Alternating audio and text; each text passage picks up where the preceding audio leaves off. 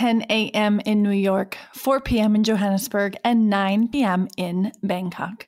Welcome to the Expat Happy Hour. This is Sundae Schneiderbean from SundaeBean.com. I'm a solution oriented coach and intercultural strategist for individuals and organizations. And I am on a mission to help you adapt and succeed when living abroad and get you through any life transition. Polarization is defined as the division into two sharply contrasting groups or sets of opinions and beliefs. When I think of polarization right now, I think of screaming matches and preaching to the choir. I don't know about you, but I'm kind of fed up with that. It feels so futile, like we're getting nowhere. We're just listening to ourselves speak and pointing our fingers at others. And I don't care what camp you're in and what you're talking about or what you're thinking about when you imagine polarized conversations that are going on. We're all guilty of it. We've all been there where we've had our way and we were stuck in our belief, and that is right and they are wrong. Be honest. You know you've been there. I really feel like it's time for something different there's this crazy vibe that I'm watching happen across the US and Europe and into other areas that I've loved and lived. And I'm looking for new ways of doing things, new conversations to have. So we're left not feeling angry or righteous, but left feeling new perspectives, understood maybe even empathy, and a fresh perspective. I believe there is a better way. I believe we can do better. And today, I am honored to have two very special guests who have shown us one way to do better. In this episode of Expat Happy Hour, we are joined by Cath Brew, artist and author behind Drawn to a Story, you might know her from her book, Living Elsewhere, or from my podcast, number 68, Living Elsewhere with Cath Brew. Cath is amazing at using illustrations to help us process the ups and downs of global living. We're also joined by Jerry Jones, one of my favorite expat writers, trainer, and coach behind the Culture Blend. You might remember Jerry from episode 23 Life Transitions with Jerry Jones. Cath and Jerry stood up in Bangkok in front of hundreds of people at the Families in Global Transition Conference. We call it FIGT for short.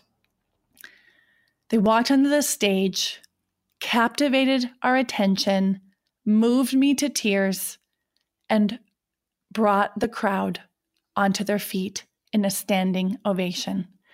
Today on Expat Happy Hour, I am proud to be able to share with you the audio of that event, which led to the standing ovation, and them role modeling how we can do better. I'm going to let you listen to their presentation of Unlikely Connections now. And afterwards, you'll hear them give the backstory that led to this event. So, my grandfather was a General Baptist pastor for 60 years. And by the time I was 15, I knew that I was going to follow in his footsteps. By the time I was 18, I became a youth minister. By the time I was 23, I was ordained. And for seven years after that, I senior pastored the church that I grew up in. This is my wife, Bishop Angie. She's an archbishop in the Liberal Catholic Church International for the province of Great Britain and Ireland. And she's commissary bishop for Europe and Israel. In 2014, we were the first same-sex couple locally to upgrade, I say, our 2007 civil partnership to marriage. I met Jerry at FIGT last year. When he mentioned his church, I was instantly wary. With headlines like these, you learn to not out yourself to Christians until you know what flavour they are. I liked him, but he was still a Baptist, so I continued to use gender neutral pronouns when referring to my spouse. But it slipped out. And so I asked for a mercy umbrella, which simply means this Hey, I'm a recovering Baptist pastor, and um, so let's just assume that whatever I say next is probably going to come out wrong. So can we just start with mercy? And we did. And we went deep for four hours. It was intense. Everything was on the table. We talked about God and faith and politics and sexuality, and it was awkward and weird and rich and so good because on the very first night that we met, we laughed and cried like we'd been friends forever.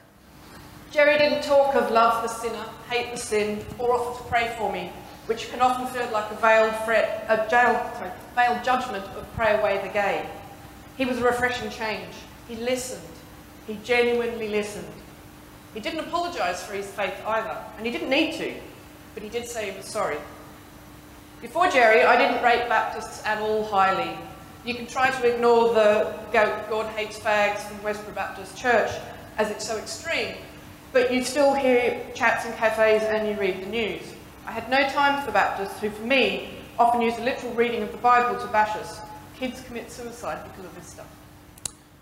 For all of our lives, we've been looking at the same thing and seeing it through different lenses. And it's like the anthropologist of the 1950s says we break things into three categories scenery, machinery, and people. We do it with countries, we do it with cities, but we also do it with each other. We keep people out there just as something to look at or something to talk about until we need them and then we pull them in for our gain. But if we're not willing to make them people, then we keep them as less than human. At the end of the evening, I gave him a hug and a kiss on the cheek and said, You can tell your wife you've now kissed the lesbian. and Jerry replied, And you can tell yours you've kissed the Baptist. this set the tone of our friendship. The magic of the conversation stayed with me for the rest of the conference, and I was itching for more. My life is now divided before Jerry and after Jerry. This was the night after I'd spoken to him. My spiritual friends relish the blending of our opposing camps. My gay friends are pleased, but seem not quite convinced by my ease with the Baptist, as though I've been fooled and they're waiting till he shows his true colours. But I know that I love him. So the next day I bought her book and she signed it, and I said, uh, I'm going to need you to talk to my wife and convince her that you're a lesbian, because I can't come home from The Hague with books that say, Thank you for a wonderful evening. Which made me laugh too, but it opened up a whole new avalanche of what are they going to say, the other people, my people. My, my wife handled it really well, but traditionally, my people are much better at judging a hard situation than they are at interpreting it. We started to email each other, sharing deep vulnerability of our histories, poles apart, but also lots of points of similarity. Whilst labels can be harmful, by standing in ours, we own them. We defined our label. This allowed us to be vulnerable and explore without fear. And our emails broke me because, because they stirred up memories of this kid who was a good kid, but played smear the queer and tag the fag on the playground. And at 14, wrote a horrible, dehumanizing song about homosexuals that ended in violence. Our emails have unpacked a lot of subjects but also only just scratched the surface. We both behave within our own cultural reference points, but there's also a great richness in exploring its cliches. I see the ripples which emanate from my thoughts, and I greatly cherish the exquisite liminal space that now exists between us. See, for my whole life, I've been afraid of conversations that would break my faith, but this one didn't. And can I just add that maybe if you feel like that, that if loving someone who sees the world from a different perspective from you breaks your faith, then maybe your faith was cracked to begin with. My chats with Jerry have strengthened my shamanic spirituality and bond to the Australian desert. Because words are so powerful and permanent, I also had to reflect about my own position before I started to inquire about his. By grasping his faith, it's affirmed mine and inspired me to speak up more for the marginalised. And there's something rich about this place where conservatives and liberals, people of great faith and people of no faith, um, eh, hundreds of lovely people and just a few jerks all come together under the banner of a cross cultural experience, and the, the potential for mercy is epic. So, make a friend. Open an umbrella. Go deep and get awkward. Say it wrong and then try again. Get it right or don't. Learn something that you don't know. See people in a different way. See yourself and wrestle with that, and if you need to, then say you are sorry. Forgive and love someone that you didn't used to. On your mark, Get set, go. go.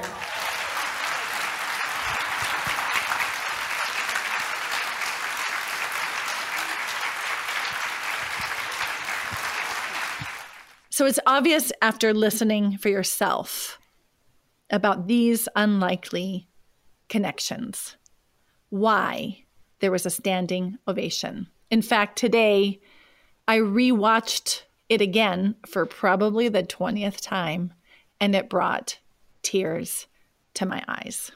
So, again, thank you to Jerry and Cath for being here and for sharing your story and time with us because it is of supreme importance in the climate of polarization that we have right now. But tell me, I want to hear from you. We heard your story, we got a succinct picture of the message you were trying to send, but tell me, what moment led to this? Cath, let me hear from you. Okay. Um, well, the moment really was sitting at um, FIGT in um, in The Hague, and suddenly realizing that the man that I was next to was a Baptist, and all my worst kind of biases and thoughts came out. Um, as a gay person, we're generally quite wary of Baptists and, and Christians, um, but I was I was interested in the man that that was was the Baptist, and we just started talking, and then he suggested that uh, after an amazing evening that we um, take this further and do something with it because it was such a profound evening for both of us. Okay, Jerry, Cath is totally glossing over what really happened. Tell us what really happened. Um, yeah, I was sitting there, um, and, and and I had the realization that this woman next to me was a lesbian, which, um, like that, that's fine. But I, I, also realized this is the first conversation I had ever had, and just I'm just kind of outing myself here a little bit, um, with a married lesbian woman. Um, first time, second time I had met one, and the first time was earlier that day, and um, and so that like that's just not lost on me. I'm really aware of of who I am and where I come from, and and all of that, and it's and it just seemed like a like an opportunity to to have a good conversation, and um, and and so we were just really transparent with each other, and I said, this is this is where I'm coming from and who I am and my history, uh, and I and I introduced. Um, the idea of, of the mercy umbrella, which is something that I had heard from a, a friend of mine uh, who she's African American and and um, and has used it extensively in racial conversations, and it's and it's worked. And it's just the, the idea is, hey, we're coming from different places here. Let's start with mercy and, and let's go. Um, and we did that, and I, I asked Cath if she was up for that, and and she like she jumped in like absolutely and so we went we went deep quick. It was really good. That's really cool. It sounds like you saw an opportunity. Like it, I'm sure you were just curious and wanted to ask more, or what was going on. Like what made you offer or ask for the Mercy umbrella? I, I think there was clearly uh, a connection before that. Uh, like we liked each other before we ever started dig- digging around. Cath, is that even our, true? Is that true? you don't have yeah. to laugh so hard, Cath.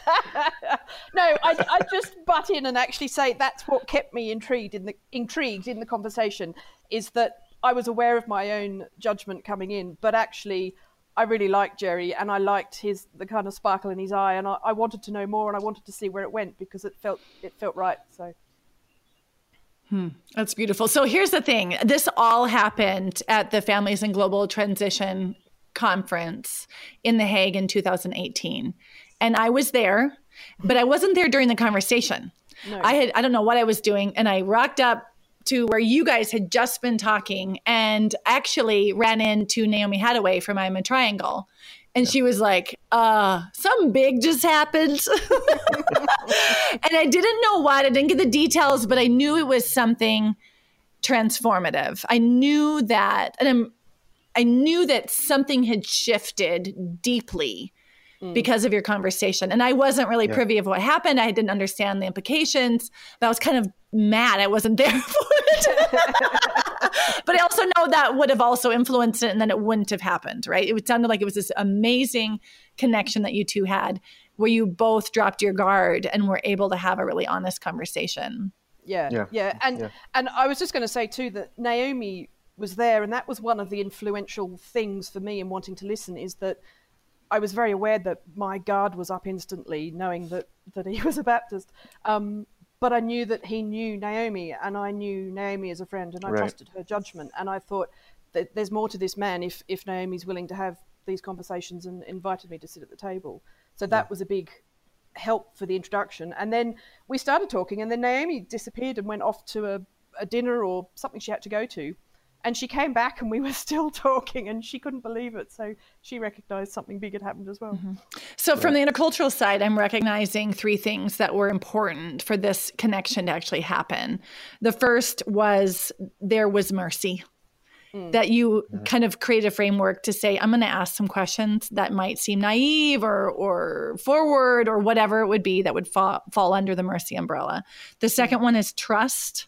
You were introduced via a third party. Both of you trusted her. Mm-hmm. And it sort of, I call it the dotted line triangle of trust you mm. trust mm. her he trusts her so there's like this dotted line triangle of trust mm. between the two of right. you that was there and then the third thing was as was a personal connection there was this this seeing each other as human and not demonizing the other based on all the other things that you can draw from when you look at the media and how things are demonized in this polarized space. Before we move on, I just, you guys can decline this question, but um, I'm really curious. What needed so much mercy? Like, what were some of the uncomfortable questions that you asked? Isn't that what stays on tour? What happens on tour stays on tour. I'll let I'll let Jerry ask that because he was oh, the, wow. he was in ch- he was opening the umbrella, not me. Yeah, no, I, I just I just think um, in the current climate, like this is a people are not having this conversation well, and um, and and we're all we're ha- all having this conversation about other people with uh, with our circles, uh, and and so it just it just felt like even coming into it it's not that that i wasn't ready for it or that i thought she wasn't ready for it. It's just like hey i, I realize this world that we live in and and so just the just the beginning of the conversation already comes packed and loaded with uh, with all kinds of potential ways for it to go wrong um, but then as we got into it there was plenty that that needed mercy um, there was like that we we started that night is is when we kind of started digging into where I had come from and where I had been. And I'm not putting this on my circles or my people. Um, there were things in me that that I didn't like, and uh, and they were they were just. I mean, yucky is a nice word. They were sick, um, and and and so that's that's a conversation you can have when everybody else around you kind of pats you on the back and says, "Yeah, um, but when you're sitting with someone face to face and actually developing a relationship, and it, like I and I'll say this, kind of falling in love with that person, um, it, it's a it's a whole different thing. And so, like the mercy was was coming face to face with with who I was.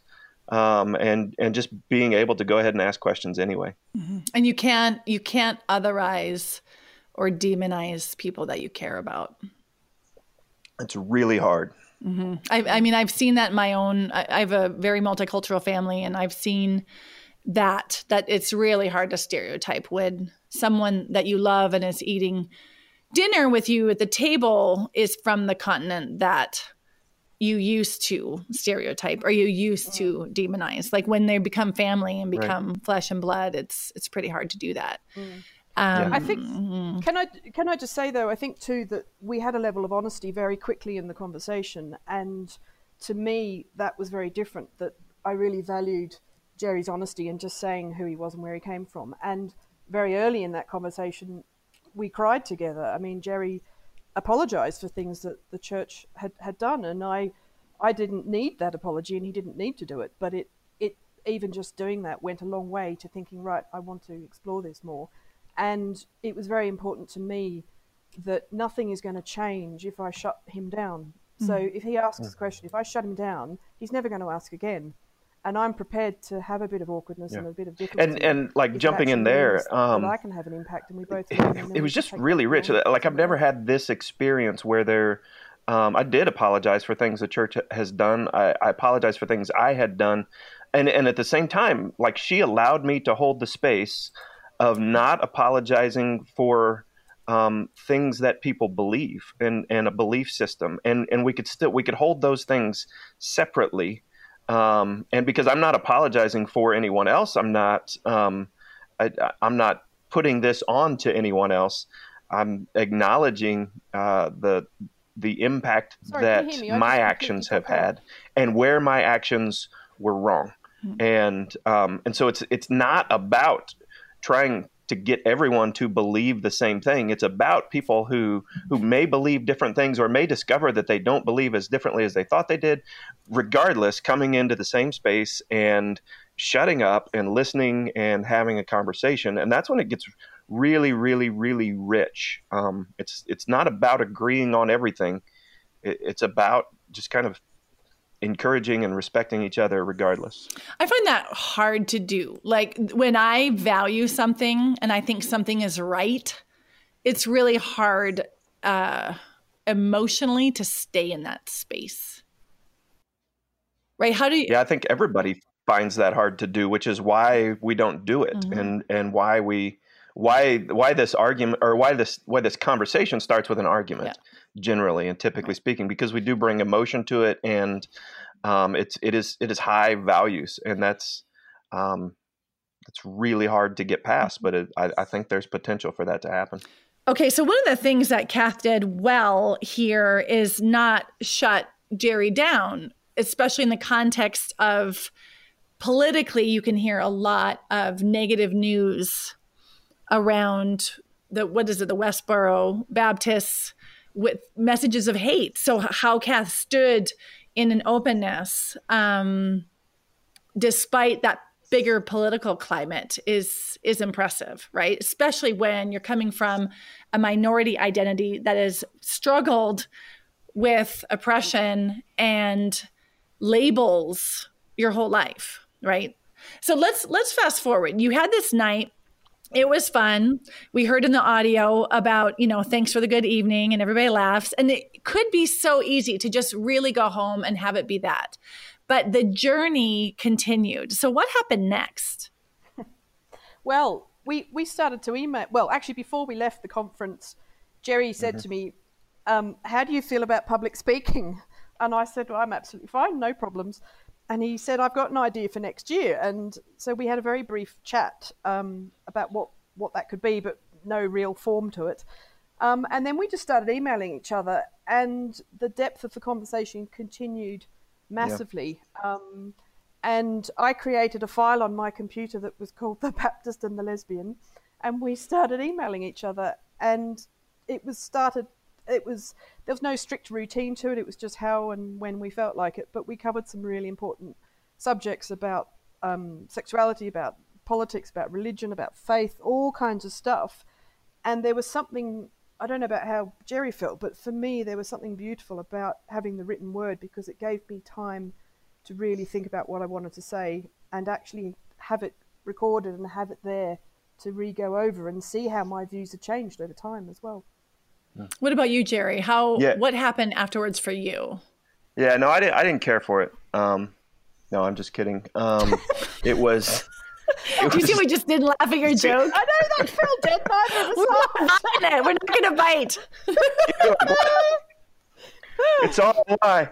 Um, no, it was. It was. It was deep, and we would, like, and we would, like she said, not on a schedule, but we would. These emails would come back and forth, and I would get really excited when an email would come from her, but I, I also knew that I was going to have to like cut out a part of my day um, because the email was going to be long. We like we write these volumes, um, but also just the processing that goes along with it, and and then to respond to it, like we're responding to all these different pieces, and um, and we would we would go deep, and it was just really, really, really refreshing um, to have a space where, like, there was there was nothing that I couldn't ask, that I couldn't say. There was there was no um, there was no way for this to go wrong because I knew that if I did, the the mercy umbrella was still open, and we could we could clean it up later, um, and that and that that continues for us. I think.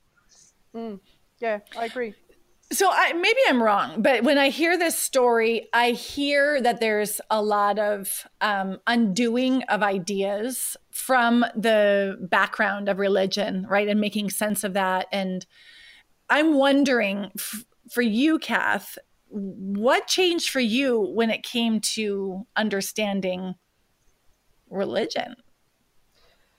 Um, I guess, I guess up until meeting Jerry, I had had fairly, I'd be honest and say, fairly intolerable views of Christianity. Um, and I'd had some experience of local churches. Um, but in my head, the kind of the idea of a Baptist was the worst because to me it was like Westboro Baptist Church. And by talking to Jerry and having these emails, it allowed me to realize the layers that exist within um, these various denominations, and that it was very easy just to lump everyone in together. And even though Jerry, I mean, we kind of put these labels on ourselves, and Jerry was the Baptist. Within that, there was a lot of multitude for um, for mercy, and also for realizing that there are so many different variants of whatever someone thinks someone is, and actually, it just comes down to people and whether he was a Baptist or whether he was whatever to me, he was just Jerry, and I was really enjoying the conversation. So mm-hmm. almost the religion didn't come into it. It just, to me, it became a an intellectual, a kind of almost an emotionally intelligent conversation that I thoroughly enjoyed because I wasn't having that depth of conversation with other people. Mm-hmm. You dropped the lumpen label. Mm. Right. And I have, I'm going to speak uh, from my perspective. One thing that happened to me, I remember when I was in my master's program for intercultural communication. I, a principle of intercultural communication is to look at people's values with neutrality and not judge, etc. And that's what I was training in terms of my profession. And I remember the day when I realized I'm going to be open and accepting of every, everyone unless you're like a Republican and a missionary. Yeah. And I'm like, how does that work Sundae? And um, and I say that because I understand how silly that is, but I, I realized that because one of my best friends during my master's program was a Republican who was becoming a missionary. and I was like, oh, okay. Double dice. You're not the other anymore. Like, I can't be open to everybody else except people like you, right? That lumpen label felt mm. really good, like that mm. righteous indignation. Mm. I mm. am right and you are wrong. Mm. It feels it, good yeah it's a very safe position to sit in and to and to kind of project yourself into this position of comfort where you can put like big pegs in the ground and hold yourself steady in that view but but i think also what i find as someone of in a marginalized group is that we so often have labels thrown at us that actually what i really enjoyed was this was the reclaiming of our label and actually yeah. we had quite a lot of fun with just the baptist and the lesbian and we still joke with it now and sure. there's I have no issue with the label because it, we gave it to ourselves. Mm-hmm. Right. Right. And the labels, the labels themselves don't. I, I, think even Cath said this in in the speech. You know, they don't. We're we're more than that, right? We're um, like Baptist is my heritage. Baptist doesn't. I haven't I haven't pastored a Baptist church for years. Um, I haven't attended frequently a Baptist church for years, um, but it, it, it kind of, for us, it embodies and it embraces and it, it, it puts some parameters around a group of people that um, I connect with in my heritage, that I still connect with, that um, the circles that I've, I've lived in and continue to live in. Um, th- those people are broader than just the term Baptist. So, uh, in fact, some of them would would hate to be called Baptist because they're not. Um, mm-hmm. But it gives us a space to come together and to have the conversation. And certainly, lesbian doesn't sum up Cath, right? There's so much more. Trust me, there's so much more to, to Cath than that. um, but it just gives us a little bit of a bucket to put things in so that we can we can carry things for a little bit and and then get into the- the broader scope of who we are Yeah. So tell me, um, why did you do it? because he asked me. no, I, I'm, I'm not someone. It's probably what Jerry alluded to. I'm not someone that sits back and is quiet. And I'm now in a. you don't laugh so hard. I'm not. I'm um, having had my own issues with coming out and receiving people's responses and various things. Um, I'm now in a position where I'm 100% comfortable with myself and who I am, and actually, what anyone says isn't going to be a real problem. Um, but there's an awful lot of people that aren't in that position, and there's kids that commit suicide because they can't be who they are, and there's a lot of stuff thrown at people that's not healthy. And I feel that I have a responsibility to be visible because you never know who needs to hear you, and it can be the minutest thing where I've often been in conferences or in rooms where I've spoken up and someone they won't say anything at the time but they then come to me later and say thank you for speaking up. My sister's gay or my brother's gay. And um, it was just really nice to hear that that viewpoint. So for me it's about being that visible person that- And it's not about, I mean, this is what I know from our broader conversations, Cath, is it's not about the topic of sexual orientation. It is about the topic of marginalized identity. And w- this is only one of many marginalized identity mm. that mm. has that these daily microaggressions have real life implications on someone's uh, self-confidence, safety, uh, so many things right? So Yeah. it's it, this this podcast the video all of that it's not around it's bigger than accepting sexual orientation or it's bigger than you know opening up to a religion. It's about let's let's look at this dynamic mm. that goes Yeah, well- on hmm Exactly, and that was something that Jerry and I discussed that I hadn't expected at all. Was that in my eyes, Jerry's kind of background was the majority, but actually, we realised that there were similarities. That we we were at both different poles mm-hmm. of the the ends of the pole, basically, and that actually we'd both had marginalised experiences in different ways through mm-hmm. different judgments. And I would never have said that once about the Baptist. right right jerry And- why and, did you do it Well, it- uh, yeah, just jumping into that part of the conversation, I think there's this reality that's that's oftentimes missed. Um, is that yes, there's the marginalized and there are the marginalizers, um, but then we we lump both of those into massive groups and then just stereotype both of them. And so when there is opportunity for people and like I represent and I get it, I represent the marginalizer in in this particular conversation, right? I am straight, white, American, Christian male. Um, that's like across. That's all the checks, right? That's everything. yeah. Um, but that what that means though is that typically speaking, when I come to a conversation like this, um, I, I I've because of where the marginalizers have been, I have I, don't have a space at that table. I don't have a voice in that, and I, and I get it, like it's and it's fair, and I, I realize we have to earn that back, and I I, I see the fuller narrative. Um, but what the beauty of what happened here, and this is what's different than the bigger conversation. The beauty of what happened here is that Cath gave me the space um, to go ahead and talk and to go ahead and listen, and we and we found that, but it happened one on one, and it, like I was just thinking. As an illustrator, it's almost like you have a match, and, and you can light the match, and there's so much potential in that to do something really good. You can you can start a campfire, you can cook some things. There's really good opportunity there, and you can bring two matches together, and and it's good. But the broader conversation is is kind of like taking a match to a forest fire and and trying to throw it in. It's it's already burning. It's out of control. Hmm. You have no influence or say, and you just get burned up in the process. And I think what we hmm. did was come together with our matches and put them together and and come out with something productive. Hmm.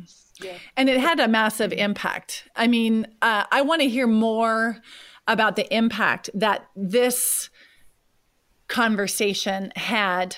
One at the Families in Global Transition Conference in Bangkok, where it went live first. and since. So, uh, Cath, will you tell me an example of a, of impact that you've noticed it's had either on yourself or on others?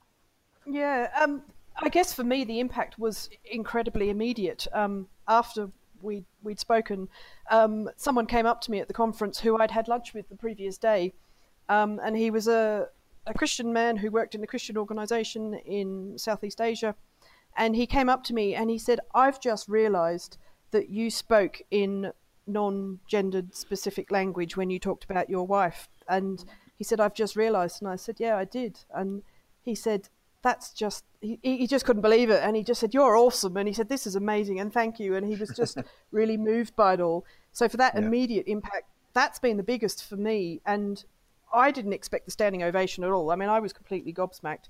Um, but since then, it's been since then it's been kind of quiet. I've had quite a few interesting conversations with people, um, but I think probably the impact's been bigger in in Jerry's circles. I'm not really sure. Jerry, well, for me, like, yeah, like. I don't know exactly what gobsmacking is, but I think I think I probably was. Sorry, that's an Australian Australianism. Sounds like no, it, it, it makes some, total some sense. Um, shocked, shocked.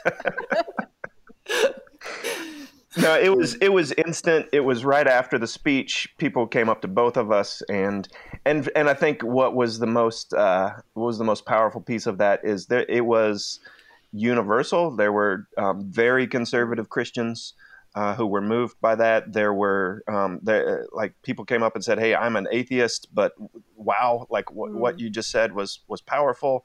Um, there were Christians, non Christians, missionaries, um, and it, researchers. it, it, was it was mm. just we found that space, and that's what we looked for. That's what that's what, and we worked hard to get there. Cath and I did, like talking through this, and we knew the space that we wanted to land in. It wasn't agenda driven. It wasn't to to to have a speech that was one side or the other. It was to say, um, "This is beautiful, and this is what happened." And I and I think we found it. And and since then, um, the amount of really really powerful conversations that I've been able to have, um, and and again with people of faith and and uh, and and people who reject any of that that any of that exists even um, it's it's been really amazing. I've I've never uh, I've never experienced something that put me into a space to be so well set up to to have um, really life changing conversations, and and that continues, and I I love that. That's that's that's what I'm about, and that's what I hope for, and it's what I've always hoped for. But this is uh, created that space in a in a way that nothing else ever has. Mm. I know the impact on me, um, besides like the snotty mess right after the standing ovation, um, is just this hope that we can have different kinds of conversations. You know, this this idea. I mean, I rhetoric in college, and the whole point is to win a debate, right? We're trained right. Mm. to win, and we're trained to have good arguments. And for me, it was like, let's let's do this differently. And what is possible when we do dialogue, when we are opening the mercy umbrella and are standing in a space of humility and curiosity. Um, so that's what's really inspired me. And since then, I've had conversations um, within my own family and outside of my family circle that have been distinctly different because I was able to tap back from into that space. Um, so mm-hmm. I'm even showing up differently um, in mm-hmm. situations that would normally trigger me, and I'm noticing if impact is important to me, I'm noticing that those kind of conversations are having a more constructive impact. So thank you to both of you for being such role models um, of that and how to do it differently. Mm, yeah. Well, it was a pleasure to to meet Jerry that night and to now call him a friend. And, and I think one of the the key things that made it work also was that we weren't trying to change each other. We were actually just listening to each other and d- kind of talking and debating in the sense of not needing to convert each other, and that gave us space to be vulnerable and then actually kind of cry together and realize that that mm. we could keep talking um, and be vulnerable and open with each other. So I'm going to ask yeah. you both um, as we come to a close here. What do you hope people take away from these unlikely connections, Jerry? Um, that, it, that's a that's a really hard question. Um, although, like I'll I'll frame it like this: I know what I have gotten out of this, and so I, I, I guess it's it's honest to say that I hope that happens for other people as well. Um, and and for me, it has been the um, the longest, hardest look in the mirror that that I've ever had. Um, and it's it's caused me to uh, to look at myself, to look at my actions, to look at my history, my heritage, um, everything, and and that is a that is a good thing. Like that is, I I feel like so much of what we're coasting on is because we just haven't looked at ourselves for a long time, and um, and it, it, the the piece that has stood out, and I I, I want to get this in there. Um, the piece that has stood out to me is that as Cath and I began our emails and as we talked, like I, I went, it was a deep dive into my childhood, um, and I that that came out in the speech is just like this is how I grew up. These are the things that I said, and I even like I actually did write a song to be funny w- among my friends um, that ended in violence uh, towards towards homosexuals, and I I didn't know how I got there and for me the the concept of where I was at that point we heard a lot about immorality at that at that stage in my life. But immorality was always built around sexual action. And there was a lot of warning for us. And I mean you got teenagers coming up and there's uh, there's all of that talk but that's how immorality was defined. Um, and I, I, don't even get through this thought without choking up. So forgive me if that happens. But um, I just recognize there's something about a 14 year old who is in that space in his head that is absolutely immoral.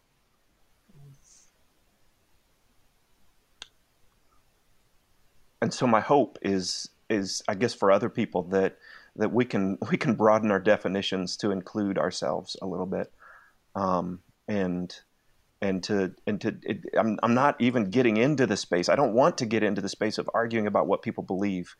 Um, but man, when you when your actions in your life are in direct contrary action to to what's being said there, um, something's something's off, and so it's been really painful and really good for me. Jerry, just mm.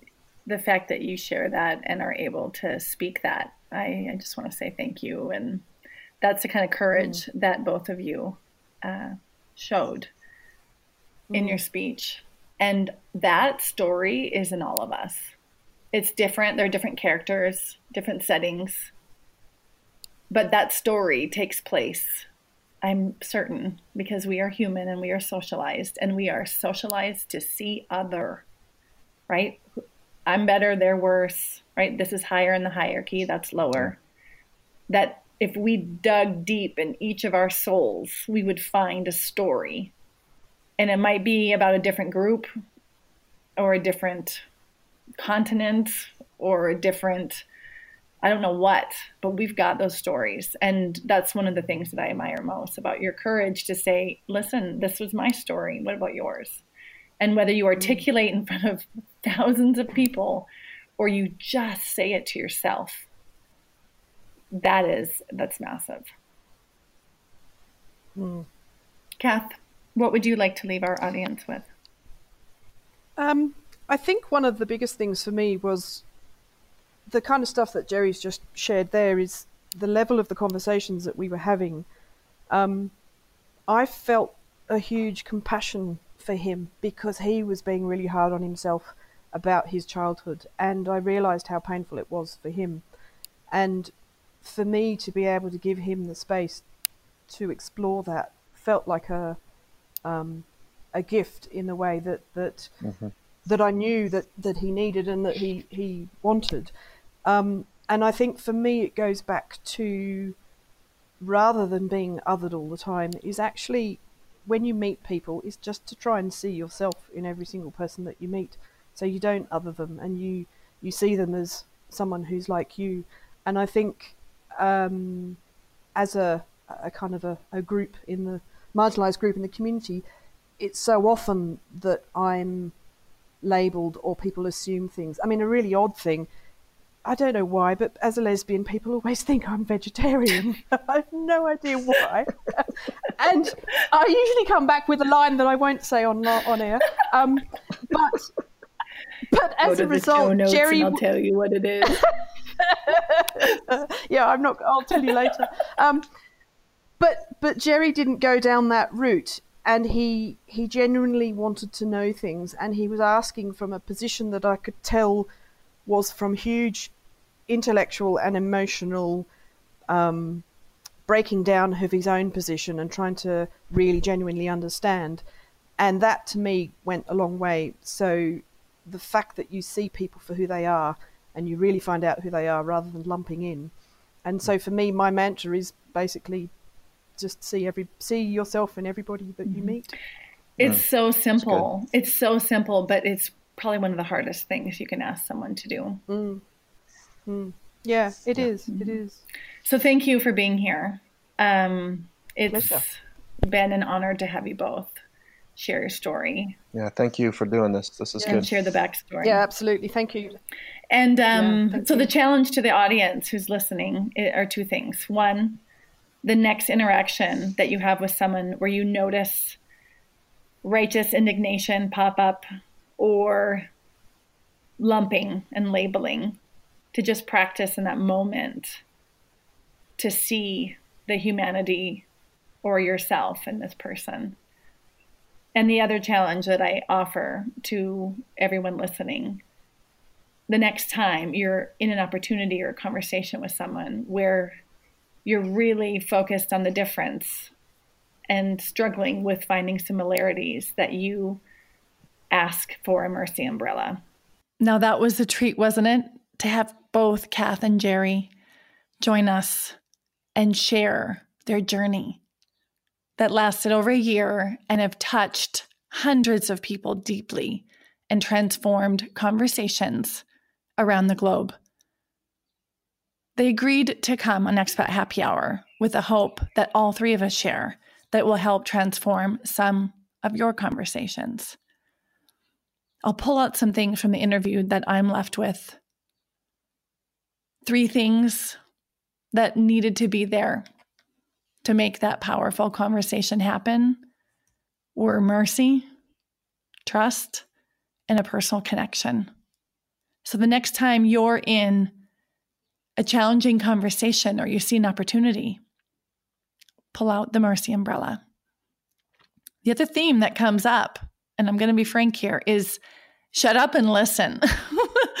how many times have we been thinking how we're going to respond instead of actually coming from a place of listening? Especially those of us who come from privileged positions, places of power and dominance historically. What if we did more listening than talking? What if we opened the mercy umbrella and said, hey, here's a naive question. Do you mind? How do we stand in openness? Also, those who come from marginalized groups, open a space where learning can happen. That is a tough one because if you are completely fatigued from the battle of injustice, you might not have the energy to do that. And what we saw modeled by Cath was that for that moment in that context, she trusted her instinct and was able to allow that space to keep the questions coming and the learning happening. This modeling of conversation invites us all to broaden our definitions to include ourselves and how we can show up differently in dialogue. These are rich conversations. And I hope that you go out and courageously have your own. And I promise you There's more to come on Expat Happy Hour. Stay tuned as this episode launches a series of interviews where we will explore unlikely connections, identity, and have powerful, honest, and sometimes gut wrenching conversations about our own biases. If you're listening to this, you're likely living a global life. And you're likely connecting across cultures. And I know we can do better. I am on fire about raising the bar on how we experience our lives abroad and how we interact with others who are similar and different from ourselves. And as part of that, I've got something I'm working on, especially for those of you who are coaches and practitioners who serve the expat community. If you want to learn more, I've got something brewing that I can't wait to share with you. So check out in the show notes because I've got a first to know list for you. And I'll make sure to give you the details when they're ready. If you are with me on raising the bar, on how we approach our lives abroad and how we support others to do the same. You've been listening to Expat Happy Hour with Sundae Schneiderbean. Thank you for listening. I'll leave you with the words of Maya Angelou Do the best you can until you know better. Then, when you know better, do better.